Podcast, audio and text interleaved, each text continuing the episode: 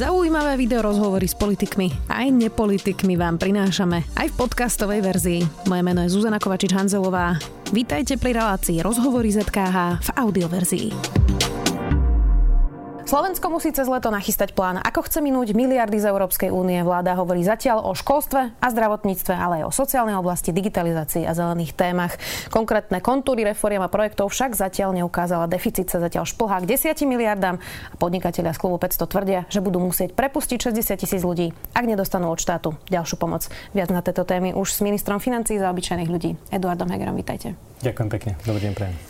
Pán Heger, začneme najprv aktuálnou politikou pre a potom k ekonomike.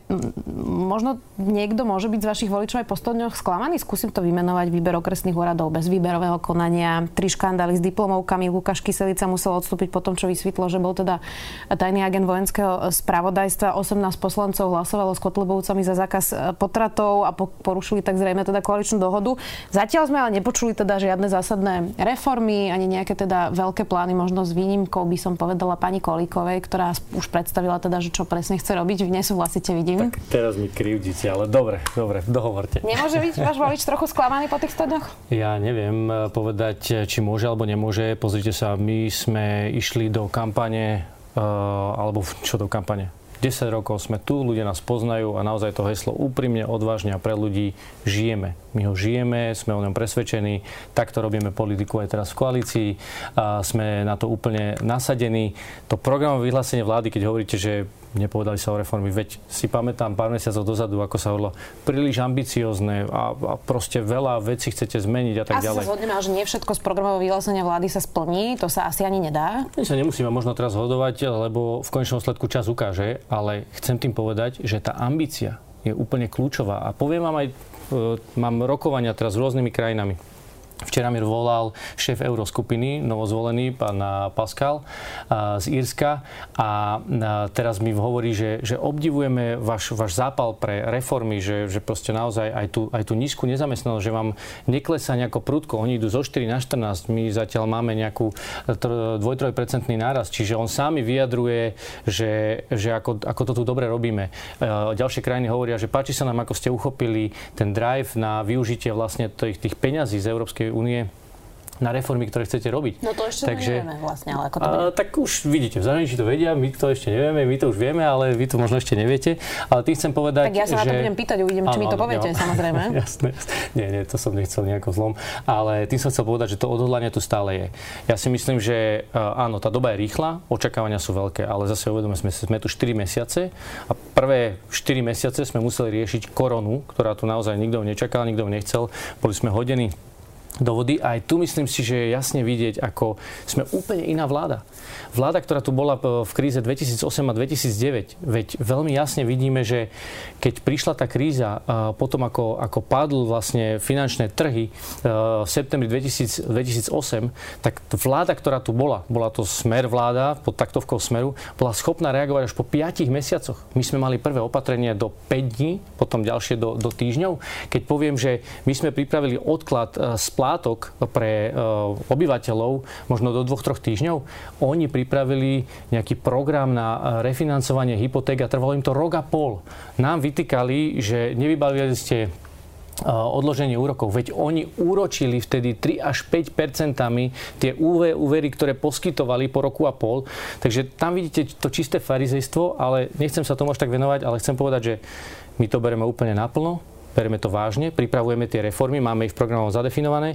Ja som jasne povedal a teraz je práve ten čas, kedy tie reformy vlastne pripravujeme a kvôli tomu, že musíme k 15.10. predložiť návrh do Európskej komisie toho súboru reforiem. Áno, tam sa Tá bude dostaneme. daňová, dôchodková, uh, samospráv. To je len to, čo spadá... Ešte sa k tomu dostaneme. Áno, a ešte pri tom Lukášovi Kyselicovi, aby som to pochopila, on teda odchádza z postu štátneho tajomníka, lebo ako vojak porušil zákon, pretože vojaci majú v zákone napísané, že nemôžu kampaňovať ani byť členmi politickej e, strane a teda súbežne pracoval pre vojenskú tajnú službu. Takže po tom porušení zákona sa napriek tomu vracia do parlamentu? Ja sa vás opýtam takúto otázku. Vy ste povedali zaujímavé, že ako vojak. Viete, že bol vojak? Ja teda Lukáša Kyselicu evidujem, že bol policajt. Uh-huh. No, Neviem o tom, že bol členom vojak. vojenského tajného spravodajstva, tak predpokladám, že formálne asi bol vojakom. Tak, Máte nejaké iné informácie? Povedali ste takú zaujímavú vec, že predpokladám, uh-huh. a to, to úplne je korektné, ak, to, ak poviete, že predpokladám, ale naozaj ja sa rád bavím o faktoch. A jedna z vecí, ja som bol aj predsedom výboru pre kontrolu vojenského spravodajstva. Pracoval som ešte začiatkom roku 2000 na reforme ozbrojených síl, čiže čo to o tomto sektore viem. A určite čo viem, že o utajovaných skutočnostiach si takto verejne nepodebatujeme.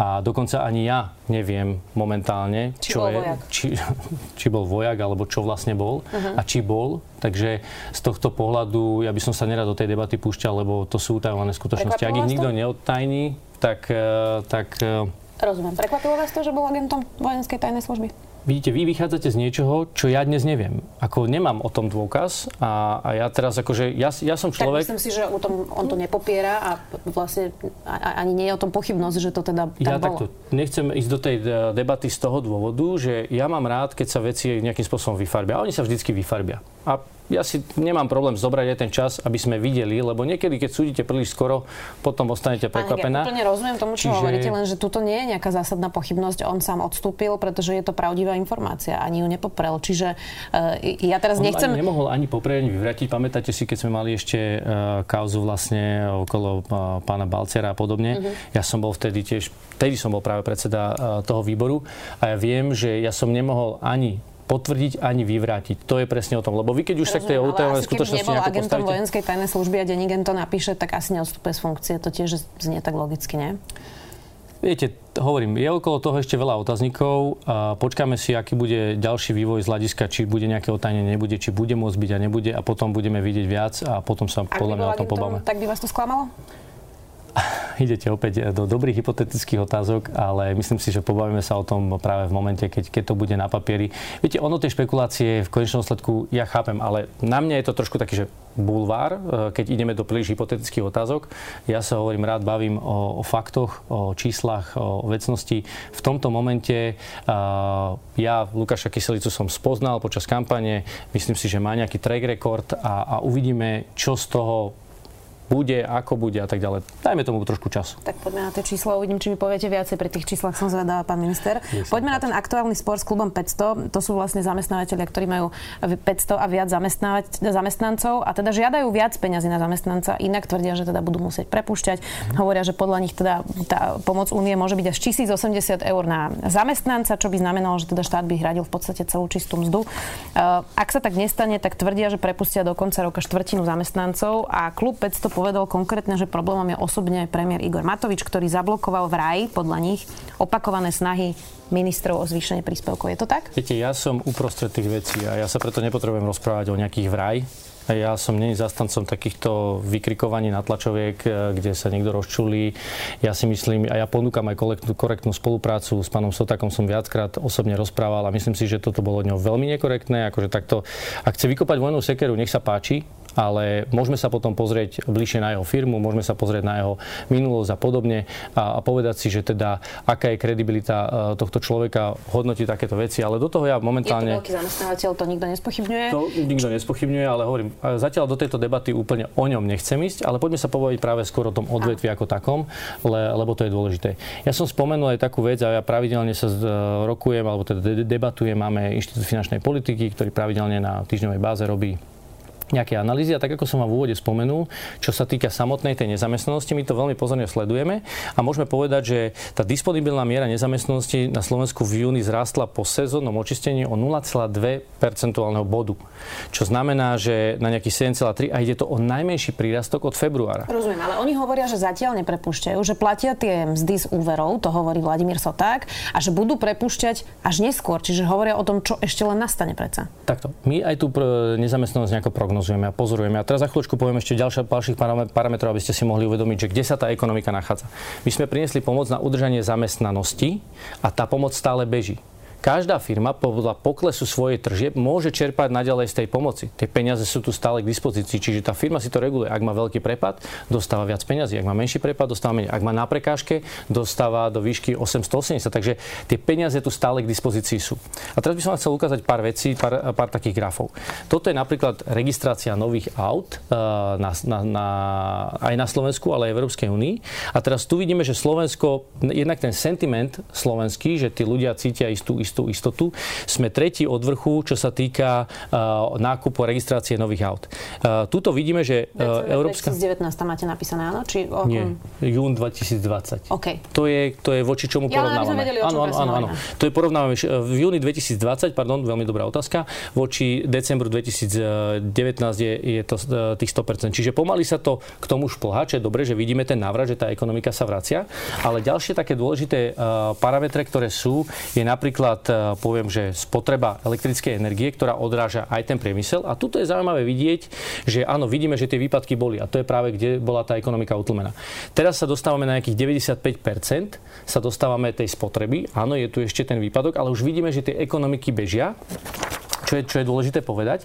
A my sa snažíme aj po tých jednotlivých sektoroch to, to monitorovať. A tu uh-huh. chcem ešte povedať práve aj pri tom dok, dotknutých sektoroch, lebo ešte by som doplnil jednu oblasť a to je práve ten uh, turizmus a to ubytovanie, kde vidíme, že ten návrat je trošku pomalší.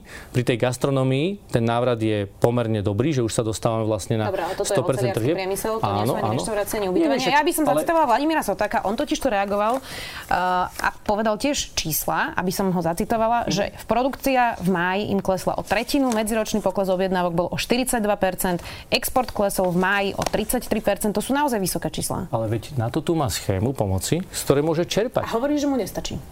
Tak vy to, ste v máji to už, vlastne... Viete, to už sa musíme pobaviť, že či, prečo mu to nestačí. No a vy ste ešte sú... v máji hovorili o možnosti zvýšenia tej pomoci. Hovorili ste to vy konkrétne, potom začiatkom júna radil vláde razantné zvýšenie tej výpomoci pre firmy aj ekonomický krízový štáb. Čiže kde sa to potom stratilo? No, Bolo to preto, že Igor Matovič s tým nesúhlasí? ukázal tie dáta, ktoré ukazujú nejaký vývoj ekonomiky. Vidíme, že tá ekonomika nabieha a sú Musíme oddeliť dve, dve také kategórie. Sú problémy vzniknuté vďaka korone a potom sú systémové problémy, ktoré tu boli aj predtým.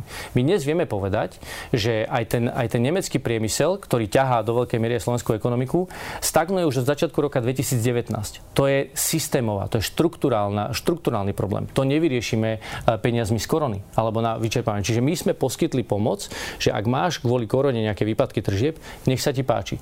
Ak sa tu bavíme o nejakej štruktúrálnej e, štruktúrálnej chybe alebo probléme, ktorý má, že teraz mu ubúdajú e, zákazky a tak ďalej, tak poďme hľadať štruktúrálne opatrenie. A to je práve to, o čom hovoríme. Čiže a my teraz sme práve v tej fáze, a teraz premostím trošku, a medzi tým sa tu vydiskutovalo práve v Európskej komisii nejaká pomoc pre členské štáty. Slovensko obišlo veľmi dobre, a teraz musíme na to pripraviť reformy. A teraz je ten čas, kedy ich rozpracovávame. Máme tu program... K reformám sa ešte dostaneme. Dobre. A toto je práve tá odpoveď, aby som dokončil teda tú vašu otázku.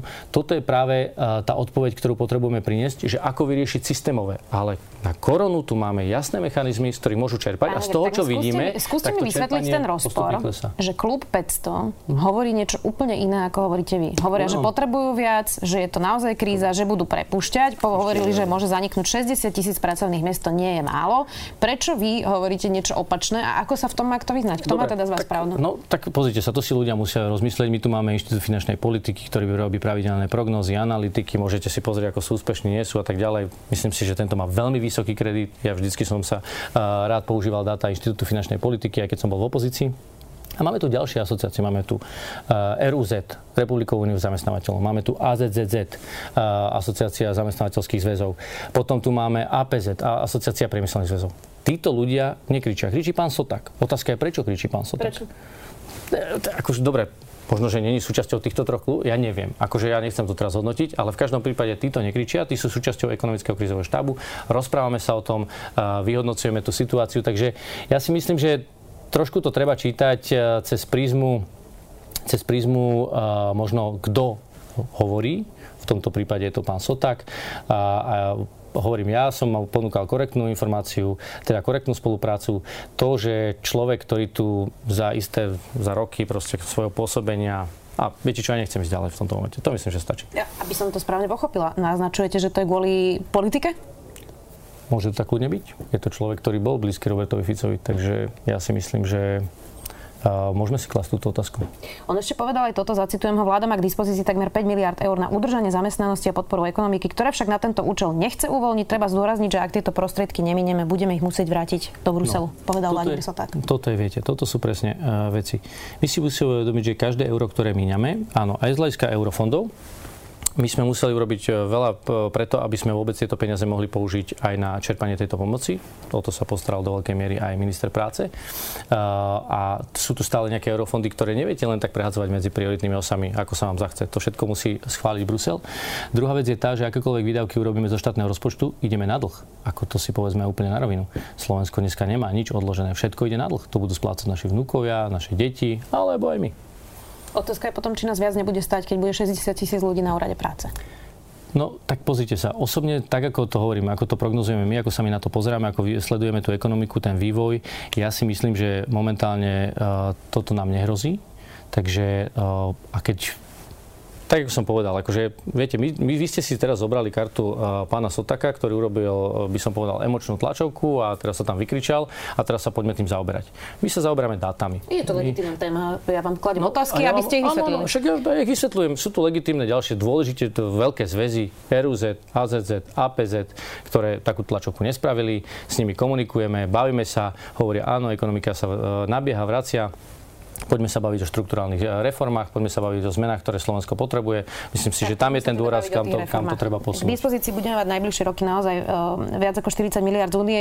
Časť z nich, konkrétne teda 7 miliard tento rok, uh, máme pár mesiacov na to, vy ste povedali 15.10., aby sme únii predstavili ten plán, čo s nimi. Tak počuli sme, že chcete zrýchliť čerpanie, uh, nepočuli sme ale zatiaľ, že ako presne, asi teda predpokladám verejné obstarávanie, to Trošku. sa týka tých eurofondov. A teraz sa poďme baviť o tom, že na čo by teda mali týchto mm-hmm. 7 miliard ísť. Hovorili ste školstvo, zdravotníctvo, digitalizácia.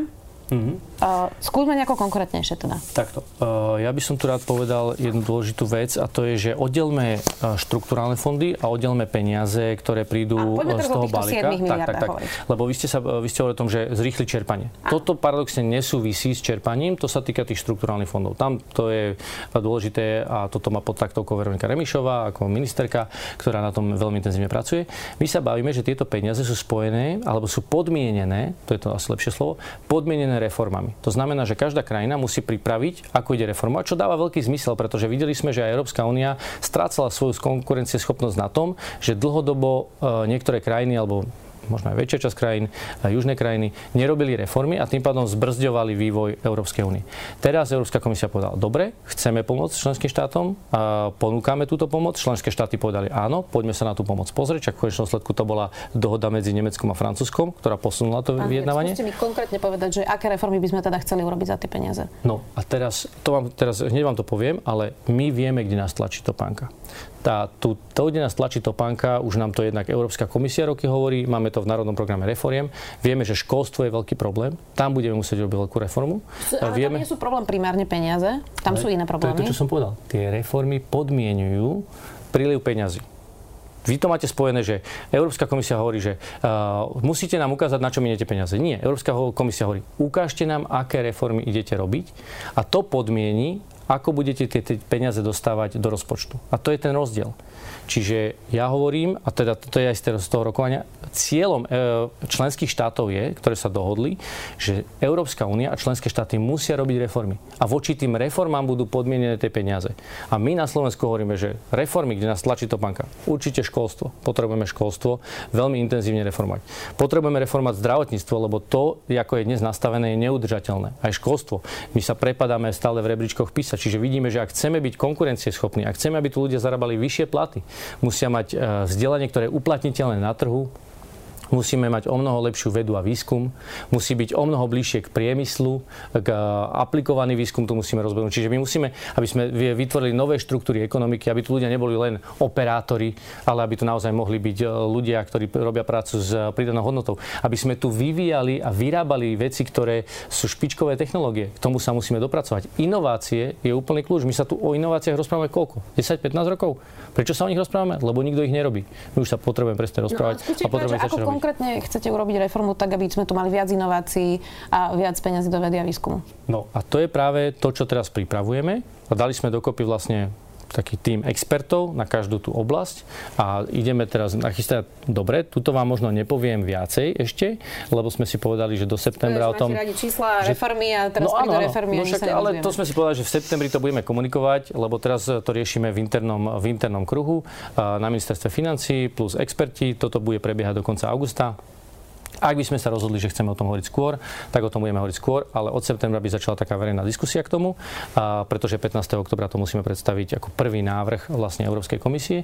A tak ako hovorím, aj z hľadiska tých inovácií potrebujeme, to všetko súvisí, lebo to sú previazané. A napríklad, keď si zoberieme, že ideme reformovať školstvo. My nemôžeme reformovať školstvo bez toho, aby sme tam nezohľadnili ten rozmer inovácií. To znamená, že keď sa bavíme o, o školstve, ako napríklad o vysokom školstve, tak musíme hovoriť o tom, ako to napojíme na priemysel, aby mali mali o mnoho väčšiu, väčšiu uh, previazanosť, ako tu budú klastre na, na strednom, teda na západnom Slovensku, na strednom Slovensku, na východnom Slovensku. Ako vieme tieto viacej vťahnuť tak, aby vychovávali ľudí pripravených do práce to je práve to, lebo viete, vyštudujú ľudia sociálnu prácu a potom idú robiť niečo úplne iné. Alebo opačne. A toto sú peniaze z daňových poplatníkov, za čo my platíme študentov, že on niečo vyštuduje a nepoužíva to. Ale na, na čo by to nepotrebujeme 7 miliard z únie. No toto no, je, je reforma, pre... ktorá školstva sa dá urobiť Áno, bez, bez ohľadu na to. A, opäť... a asi ste ju mali, predpokladám, aj v pláne, pretože ju máte v programe. Tak, tak, tak, tento program vyhlásenie vlády. Viaceré reformy. Tam je vidieť, ako vláda bola pripravená tým programom vyhlásenia vlády, ktoré si od istých ľudí získalo kritiku v poriadku, ale to, že sme mali také ambiciozne plány na reformy, reformy. Ale vy ste teraz povedali, že na to nepotrebujeme 7 miliard. A to je presne to, že vy to máte stále spojené, že, vy, že do Európskej komisie musíme priniesť, na čo ideme minúť 7 miliard. A ja hovorím, Európska komisia chce vidieť, aké reformy ide krajina urobiť a na základe týchto milníkov tak, bude uvoľňovať tie peniaze. chce vidieť aj nejaký harmonogram toho, že aký má štát plán na 7 miliard eur, ktoré dostane. Alebo sa milím? Takto. O mnoho viacej chce vidieť, aký má plán na zrealizovanie reforiem. Lebo to je presne to, čo už zaujíma. Hovorí, slubujete tu niektoré krajiny, slubujete reformy už 20 rokov, my ich chceme vidieť a keď ich ukážete a budeme vidieť, že naplňate ten milník, budeme vám dávať peniaze. Čiže Ktoré to je... budú naviazané na čo? No tak oni musia byť naviazané aj na tie reformy svojím spôsobom, lebo akože... Ale to je lebo to, tá reforma, No áno, lenže tá reforma v sebe prinesie nejaké náklady a tie náklady budú voči tomu použité. Ale o mnoho dôležitejšie je práve tá reforma a ten e, časový harmonogram tých reforiem. Tuto potrebujeme zvrtnúť tú diskusiu. Nie na to, že, lebo viete, ľudia rozmýšľajú, no dobre, aký vymyslím projekt? Tak túto vymyslím projekt za 200 tisíc a túto za, za 5 miliónov. Nie, nie, nie, tým ani nechoďte. Tie projekty vypadnú z tej reformy, pretože my potrebujeme v skutočnosti zreformovať Slovensko. My potrebujeme tu postaviť základy a my nebudeme míňať peniaze na nejaké projekty, ktoré si niekto vymyslel, len preto, aby sme minuli peniaze z, z eurofondov. Toto nás naučili smeráci. Toto nás naučili smeráci, že sú tu eurofondy, tak poďme ich minúť a čo najrychlejšie a, a však nikoho to netrapí, však to nie sú vaše peniaze. Ako prepačte, to sú peniaze, ktoré mali pomôcť Slovensku, aby sme dopadli, dobehli západnú Európu. Od roku 2014 sme prestali dobiehať západnú Európu. To je tragédia. A miliardy eur odtekli z eurofondov. Takže teraz tieto európske peniaze potrebujeme investovať a reformy je niečo, čo sa možno ľudia boja, ale v skutočnosti reforma v tom našom ponímaní je investícia do lepšej budúcnosti. A to je to, čo pripravujeme. Richard Sulik hovoril napríklad aj o dobudovaní kanalizácií, osvetlenia obcí a teda nejakých optických káblov, ktoré by sa tr- ťahali po Slovensku. Martin Lachisky z Ines hovorí, že to môže dopadnúť podľa neho tak, že sa sústredíte teda na to ťahanie optických káblov po lazoch, kanalizácií po dedinách a murovania nemocníc a že na tie skutočné reformy teda podľa neho nezostane čas. A preto vám ja nepoviem žiadny nejaký konkrétny projekt, lebo presne toto by to spôsobilo, že ľudia sa začnú zamerať na konkrétny projekt projekte. Ja hovorím, nie, viete čo, ja chcem vzdelané deti. Chcem deti, ktoré keď skončia školu, či už strednú alebo vysokú a prídu na trh, tak ten zamestnávateľ poťapka takto štát povie, ďakujem ti len pekne. Tento človek robí od prvého dňa a vie, čo robí. A je, je pripravený. Nemusím ho rekvalifikovať, nemusím proste ho vyhodiť, proste je ochotný pracovať a robí prácu, ktorá ho baví, robí prácu, za ktorú dostáva slušný plat, je to s pridanou hodnotou, sme konkurencieschopní a nakoniec aj vyvíjame to tu na Slovensku. Však my máme už firmy, ktoré to ukázali... To hovoria všetci politici, pán Heger.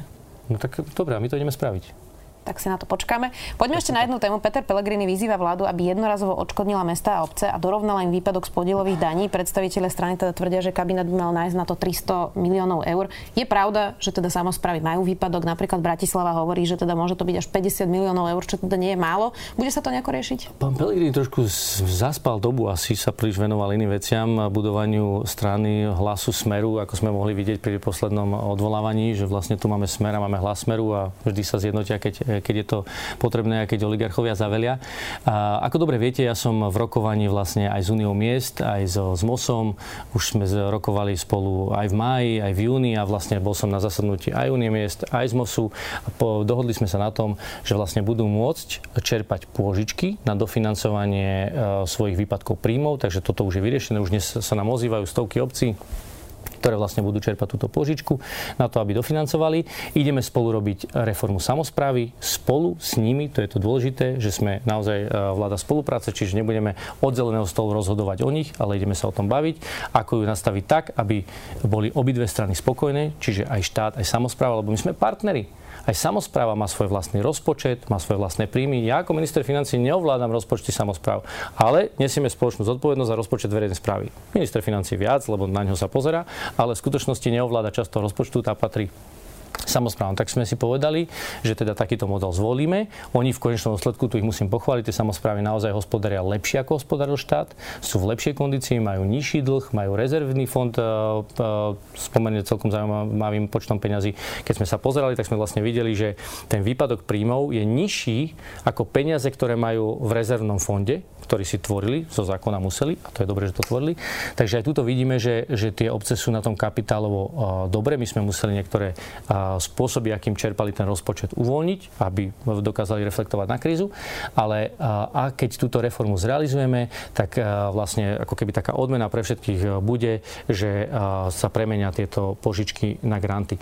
Ale čiže pán Pelgrin naozaj trošku prichádza s krížom po funuse, zmeškal vlák a mal by asi trošku viacej sledovať tie diskusie, ak sa k ním chce vyjadrovať, toto, toto je už, už e, irrelevantné. Začína sa aj debata o rozpočte na budúci rok. Spolu s ňou je teda späť aj nápad vrátiť daň z príjmu na 19 alebo menej percent. Ste za rovnú daň? My sa teraz rozprávame práve o tom, že ako nastaviť.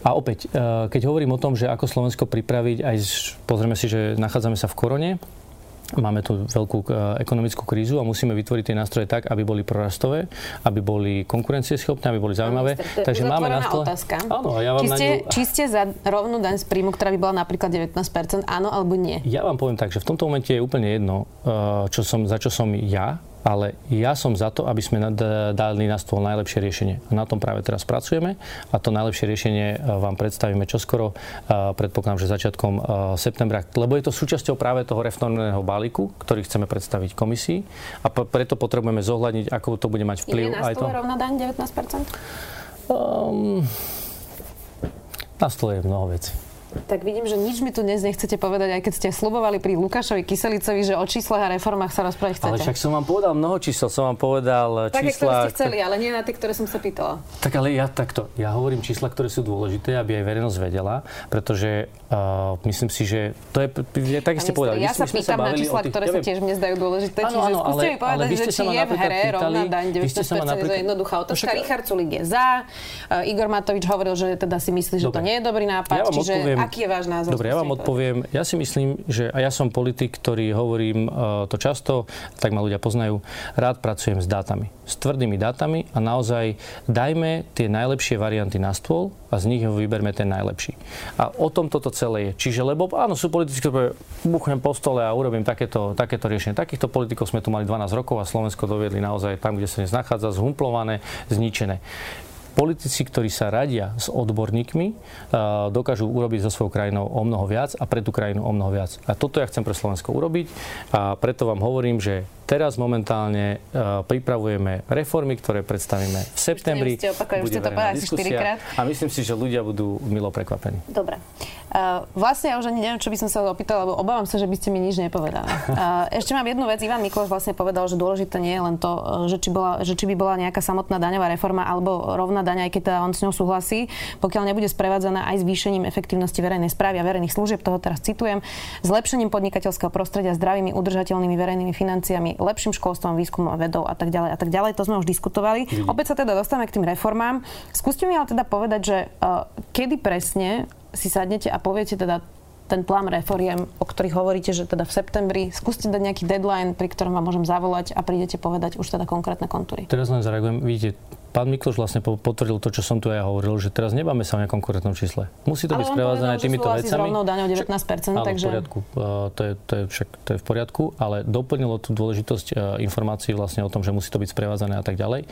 A Ivan Mikloš z okolností na jednom stretnutí, na jednej konferencii, kde som bol spolu v paneli, povedal, že Slovensko potrebuje štátnikov, ktorí myslia na budúcnosť a nie na budúce voľby. A to je presne to, čo my robíme. Aj pri tomto reformnom pláne myslíme na budúcnosť, nie na budúce voľby. tak ho aj pripravujeme. Takže... Uh, ten deadline kedy?